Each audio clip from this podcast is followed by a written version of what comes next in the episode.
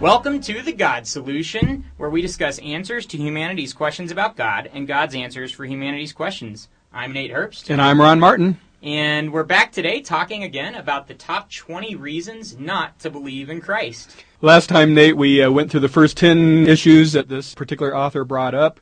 This week, we're going to continue with those issues, and I think we'll see again, largely speaking, there is just a complete misunderstanding about what Christianity is, what it believes, what it teaches, how Christians are to live in our world and what the Bible is all about. And I'm looking forward to these next 10 questions.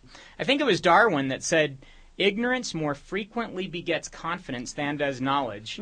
and when you read things like this, you realize that lots of these atheists and skeptics have more ignorance about Christianity than knowledge, and they find themselves making accusations that are quite easy to shoot down. So we began last week talking about the first 10 reasons that Chaz Bufe outlines for not accepting Christianity. This week we're going to get into a little bit more and the next 10 reasons why we should reject Christianity. So let's go straight to number 11. Chaz tells us Christianity has an exceedingly narrow, legalistic view of morality. I think the point of Christianity is that it has a morality and that it supports and teaches that there's an absolute morality and a basis for morality in our world. I think one of the things that's interesting about those that attack Christianity in its moral stance are those that would say that they want to justify their own immorality and oppose a biblical standard of what is right and what is wrong and how people are supposed to live and how people relate to God and His standard and His Word what I find interesting is that every atheist that I speak with will support the idea that morality must be founded somewhere in society. And of course, as an atheistic point of view, there is no foundation for morality in our society, but everybody wants one. So I think this argument, again, kind of turns the tables back on the atheistic point of view that says, what is the basis for morality? Why would you even complain about Christianity if there is no morality? It just makes no sense to me. But the morality that is taught by the Bible is the morality of the value of human life, the consequence of human action relative to each other and to God, and that there is justice in our world. The Bible tells us about an objective standard for morality, which, by the way, if that does not exist, there is no standard for morality. Yep. And who's to tell you that anything is right or wrong? I was debating an atheist once on a public forum here on campus, and he was trying to support the idea that there is no objective standard for morality. And I told him, well, would it be okay for me to drive a large knife through your stomach? And he said, I would find it unpleasant, but I can't tell you it would be wrong. Mm. That was the natural mm. outworking of his own philosophy, which is the only philosophy you get when you remove that objective standard we all realize how ridiculous a statement that is. Yeah. And that is because the Bible tells us that God's law has been written on our hearts, and we all have that. We call that a conscience. We know mm. intrinsically right versus wrong in many different areas. And interestingly, that lines up with what we find in Scripture. And Jesus summarized all that in the law that he said was the foremost law, which was to love God with all of our heart, mind, soul, and strength, and second, to love our neighbor as ourself.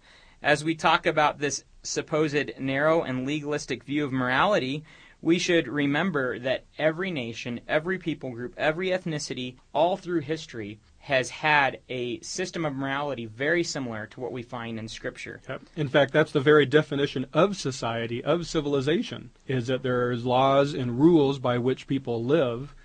I'll put it real simply. You believe in objective moral truth. You do if you were to get shortchanged at the grocery store, I use this example a lot, you would not be okay with any response that the cashier could give you. You'd want your money back because you know there's a right and a wrong, and getting shortchanged is wrong. If the cashier said, No, no, no, no, you don't understand, my morality says it's okay to rob you, you wouldn't say, Oh, in that case, enjoy the $5. You'd say, I don't care what your morality says, that's mine, give it back now if you believe in objective moral truth, which I believe you do believe, whether you agree to that or not, you also have to agree that there is an objective moral truth giver, or a standard on which that objective moral truth lies. And that standard would have to be somebody greater than this universe and all truth, namely God Himself. Hmm. The next point is that Christianity encourages acceptance of real evils while focusing on imaginary evils. I wanted to read Romans 12:21 where Paul writes, "Do not be overcome by evil, but overcome evil with good." Definitely not an encouragement of evil, but rather an encouragement to overcome evil with good. A lot of times people claim, look at all the terrible things Christians have done throughout history. Hmm. And we'll get to this in a minute, Ron. I know you've studied this a lot. But before we even get there, I want to mention that it is a law of philosophy that you never judge a philosophy by its abuse. You judge a philosophy by its correct application. So when Jesus tells you to love your neighbor as yourself and to love your enemy, if you then turn around and kill your neighbor and your enemy, you are not correctly applying Christ's law. Hmm. It would be wrong then to say Christ was wrong in what he said because of your actions. Well, of course he wasn't. He was right the fact that you disobeyed him was wrong. all right? So we never judge a philosophy by its abuse, we judge a philosophy by its correct application. So when we look at things like the Crusades, those people were not loving God, and they were not loving their neighbor as themselves. And because of that, they were not following Christ, and Christianity is no longer on trial, but rather sinful human beings are on trial because they deviated from Christ's commands. I think I hear these kind of objections more often than any other objection to Christianity and morality. And they point to the Crusades, the Inquisition, witch burning, those kind of things. It's very sensationalistic. It evokes a lot of emotion. But one of the things I like to do is turn this back on people and say, and actually Chad did it here in his question. The previous question was, why are you Christians so uptight about morality? And then he says, what about evil? Why is there evil in our world? Why would Christians engage in evil? And I say, well, wait a second. You're the one that's objecting to the idea of morality to begin with. Even Richard Dawkins says that the outcome of his philosophy is that there is no right or wrong. It's absolutely fine for one nation to conquer another or one person to murder another if he needs what that nation or person wants there's this large dichotomy and contradiction in morality taking place here. But all that withstanding, here's how I like to approach this, uh, particularly with the Crusades. The Crusades was a political war between nations. Granted, those nations had ideologies behind them, both of Islam and Christianity and the medieval world. But what I like to do when this comes up is I say, you know, basically, how many lives do you think were lost in the Crusades? And the typical response I get is, you know, something like probably millions. And I say, really? Ironically, through all the different crusades, there were about 200,000 lives lost. Not millions. And again, in any kind of war situation, we regret the loss of life. You know, if we just compare this to the Napoleonic War in the late 1700s, early 1800s, you're talking about 2.5 million lives lost. War happens in any number of circumstances it wasn't really Christians driving this war. There were certainly those in the church at the time that supported it, just like we would have today. There were those in the church that opposed it, just like we would have today. And it was a war of territory, it was a war of resources, and like any war, the loss of life is tragic and horrible to look at, but it's a reality of our world. It wasn't necessarily the Christians just going after the Muslims or vice versa.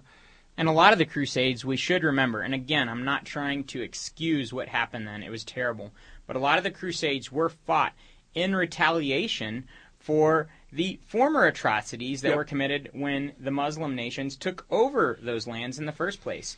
As a Christian, I will never say the atrocities perpetrated by those in the name of Christ were okay. They were very wrong. But at the same time, we need to remember the historical context.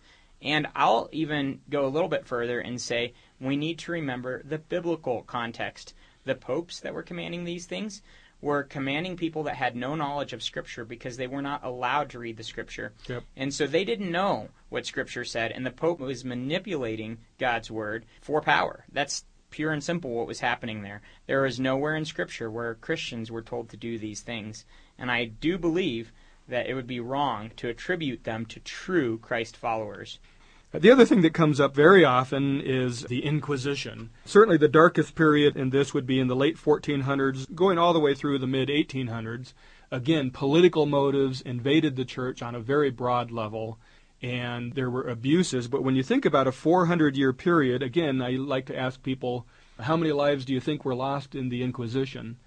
And I get exaggerated numbers of anywhere from tens to hundreds of thousands. And really, it was about 2,000 lives over that 350 to 400 year period.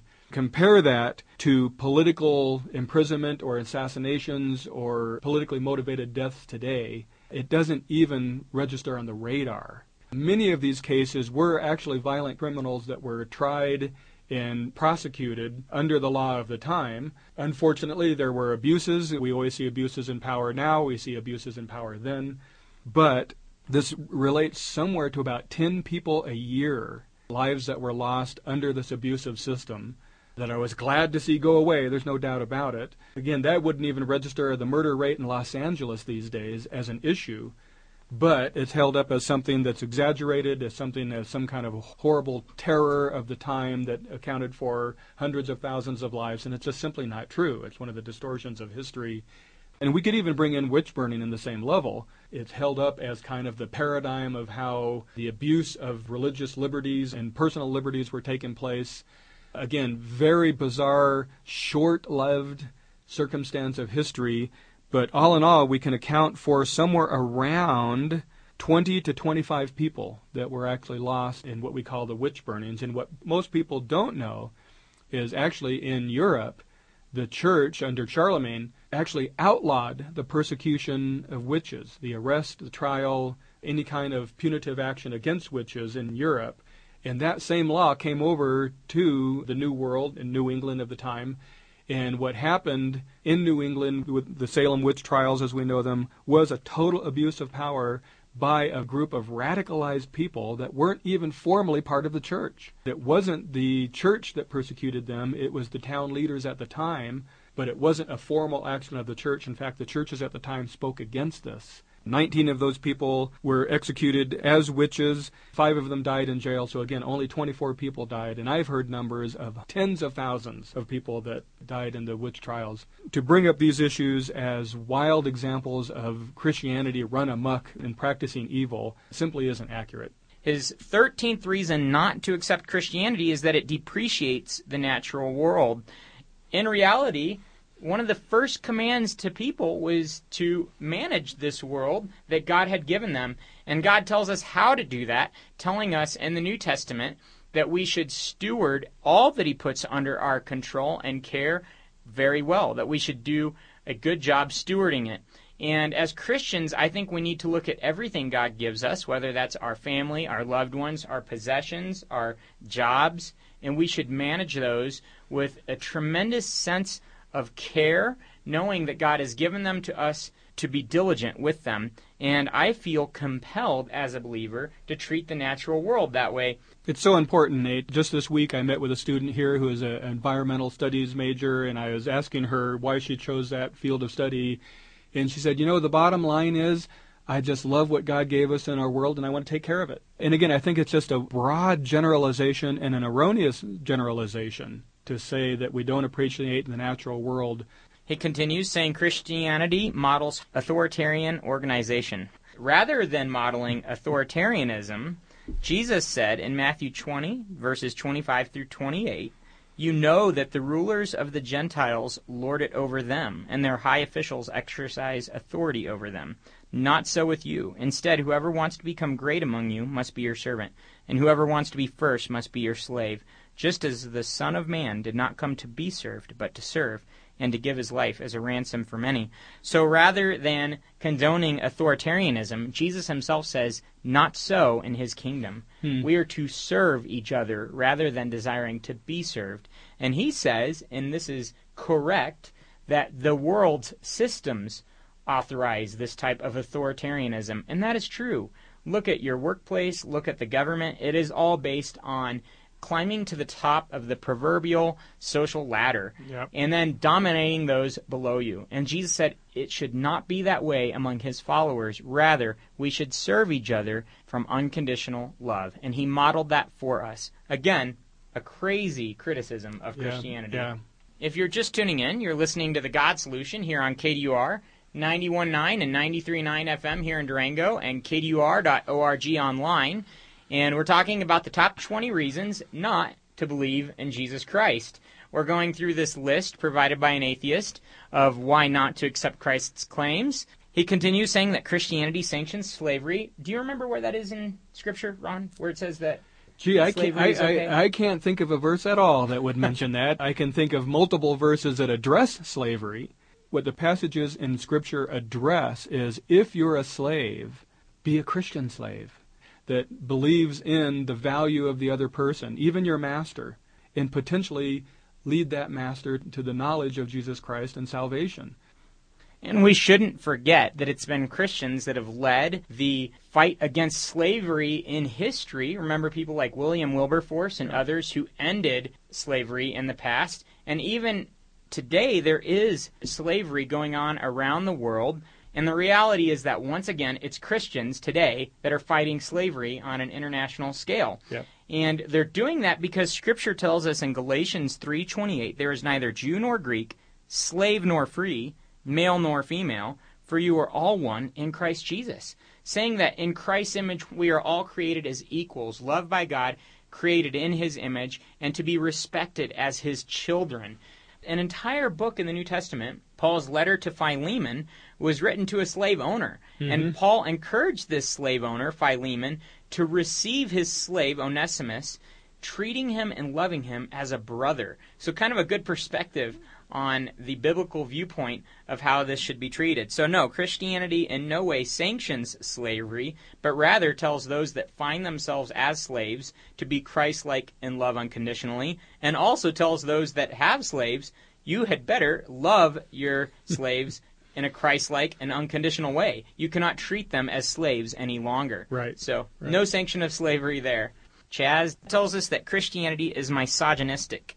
And again, we just read Galatians 3:28 which says that in Christ there is neither male nor female. The scriptural command was always that men and women are both equals in God's sight and should not be treated otherwise. In scripture we find both masculine and feminine characteristics of God. From a Christian worldview, we believe that together both sexes demonstrate a picture of who God is, that neither one of us owns it alone.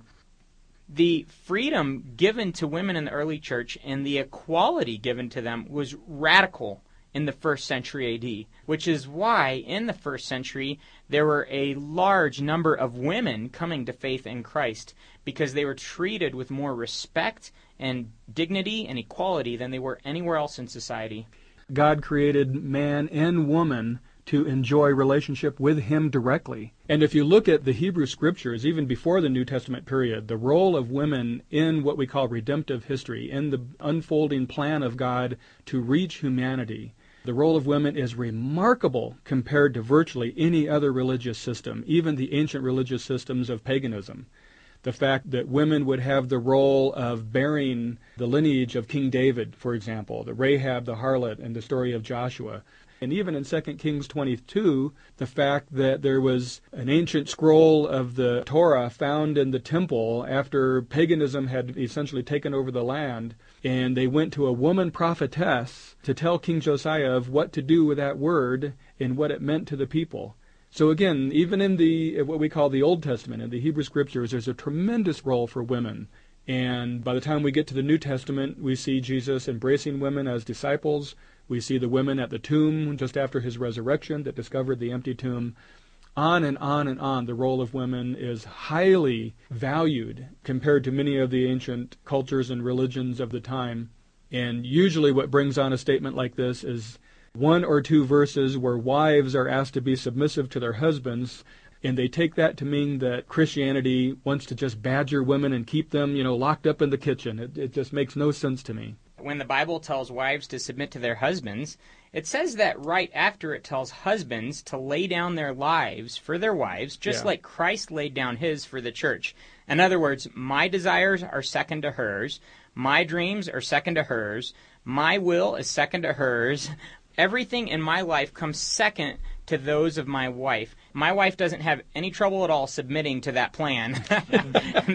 Yep. But the reality is that word submission in the Greek was literally a military word that described a relationship between two military commanders where one was fighting a battle and needed help, and another would come alongside and say, all of my resources, everything I have, I'm putting together with yours to fight this battle and win this battle. So it was not a picture of domineering over each other, but rather one of fighting the battle of life together as a team. It was a beautiful picture Yeah, of what won- the Bible wonderful describes picture. as marriage. Chaz continues saying Christianity is homophobic.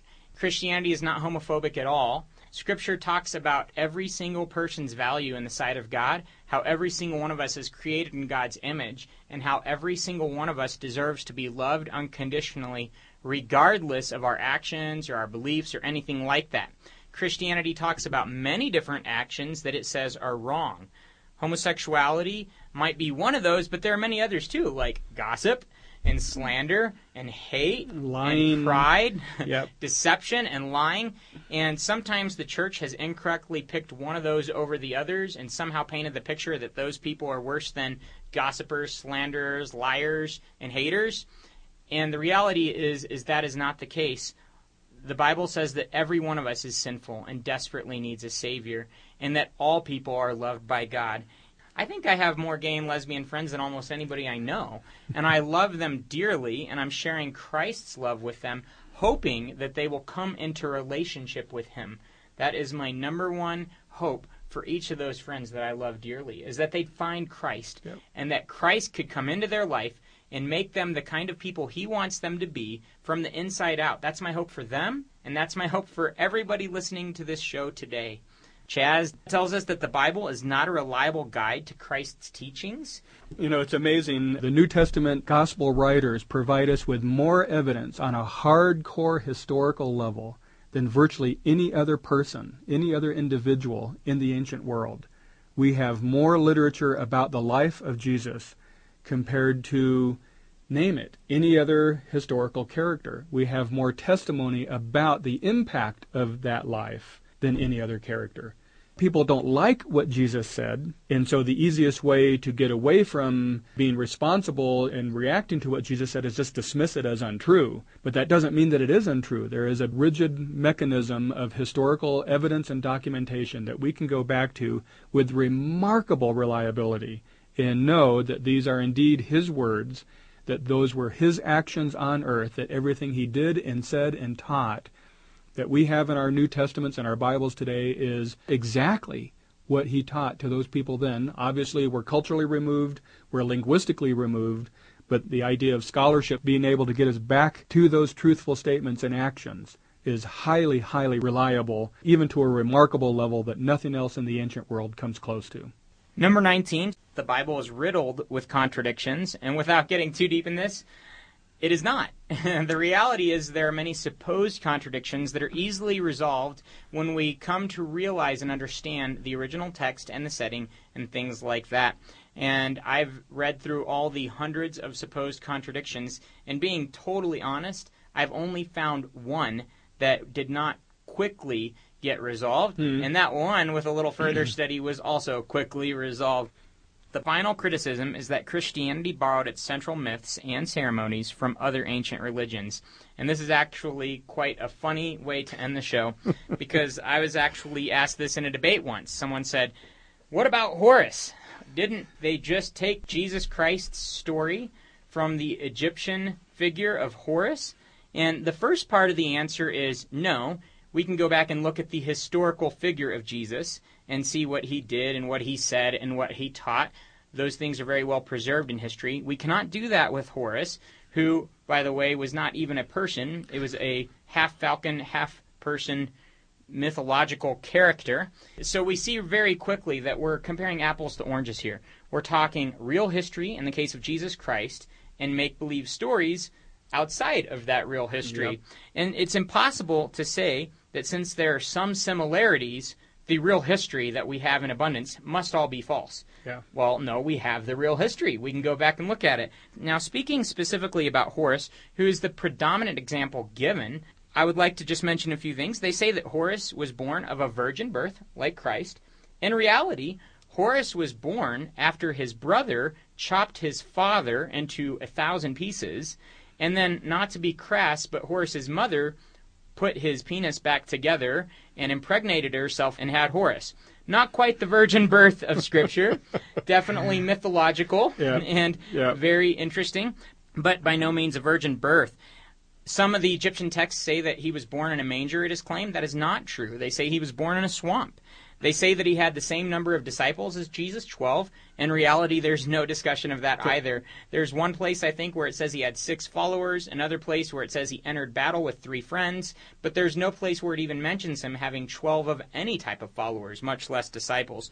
Those are just some examples of how far critics will go to show that Jesus is not trustworthy, when in reality they could just look at the history and find otherwise. Yeah. And it's kind of crazy. Some of Christianity's ceremonies, for example, Christmas, which we're about to celebrate, were based on some pagan holidays as far as when we celebrated those dates. That doesn't change anything. I don't believe Jesus was literally born on December 25th, but it's as good a day as any to celebrate his birth. And the fact that we celebrated on that date has no impact on the historicity of the claim that he was born. That's exactly right. It's a straw man argument, is what it is. It's basically, again, another example of people saying, I don't like what Jesus says, so I'll dismiss it as mythology, I'll dismiss it as unhistorical, I'll do anything I can do to keep from confronting the truth that when Jesus entered this world, walked on this earth, and said, I am the way, the truth, and the life, that he really meant that I am the way to the Father, the way to reconcile men to God, that He is the truth and the personage of truth to us that we can trust and rely on, and that He is a life. He is the one that gives us life and hope and brings mercy into our world. And what Christians really believe as a worldview is that our life and our world would be purposeless, meaningless, and empty without the person of Jesus Christ in it. So, anybody that is listening that has ever asked those questions what is the meaning of life? What is the purpose of life? How do I find justice and peace and mercy in this world? The answer is to embrace Jesus Christ, the real, living, historical person that was here, the real Son of God that died on that cross, raised from the dead, gave himself for us, and left the message for us to discover in the New Testament. We encourage you to ask those questions, find the solutions in Jesus and accept Him as your personal Lord and Savior right now. And He tells you the second you receive Him, you are given the right of becoming His child. The second you open the door, He says He will come in and He'll never leave. Evaluate the evidence. Come to Jesus, recognizing that you are a sinner that desperately needs a Savior, and ask Him to come into your life and change you from the inside out, to forgive you of your sins. And from that moment, the Bible says He really will enter your life and you'll be guaranteed an eternity with him in heaven and a life full of his presence on this earth. Chaz did not come through for us as far as 20 reasons to reject Christianity. It was interesting going through all these different points that Chaz makes. But Chaz, I think you need to brush up on your history mm-hmm. and your criticisms of Christianity. I would like to invite you to connect this week. It'll be our last connect of the year, Tuesday at 7:30 p.m. in the Student Life Center in room 119. We'll be having a discussion about the significance of Christmas and it'll be a blast. So come visit us at Connect 7:30 this week at the Student Life Center in room 119. Also, I would invite you to join Grace Church this morning. Grace Church meets at 1440 Florida Road. They meet at 10:45 a.m. They are a group of believers that are going to accept you for who you are, and they're going to love you no matter where you're coming from, and encourage you in your walk with God, and share more with you about how you can begin a relationship with Him and grow in that relationship. As we always say, I want to conclude the show saying an open mind, honest heart, humble disposition, and diligent search always lead to Jesus. And I would encourage you, as you evaluate some of the evidence that we've discussed the past two weeks, to have an open mind about this, to have an honest heart and a humble disposition, and to search diligently, realizing that the evidence for Christ is much better than the evidence against Christ. Hmm. And if that's the reality, then how could you do anything other than accept Him? That's our hope today, that you'd come to Him. Thanks so much for listening. We hope you'll tune in next week. See you next week.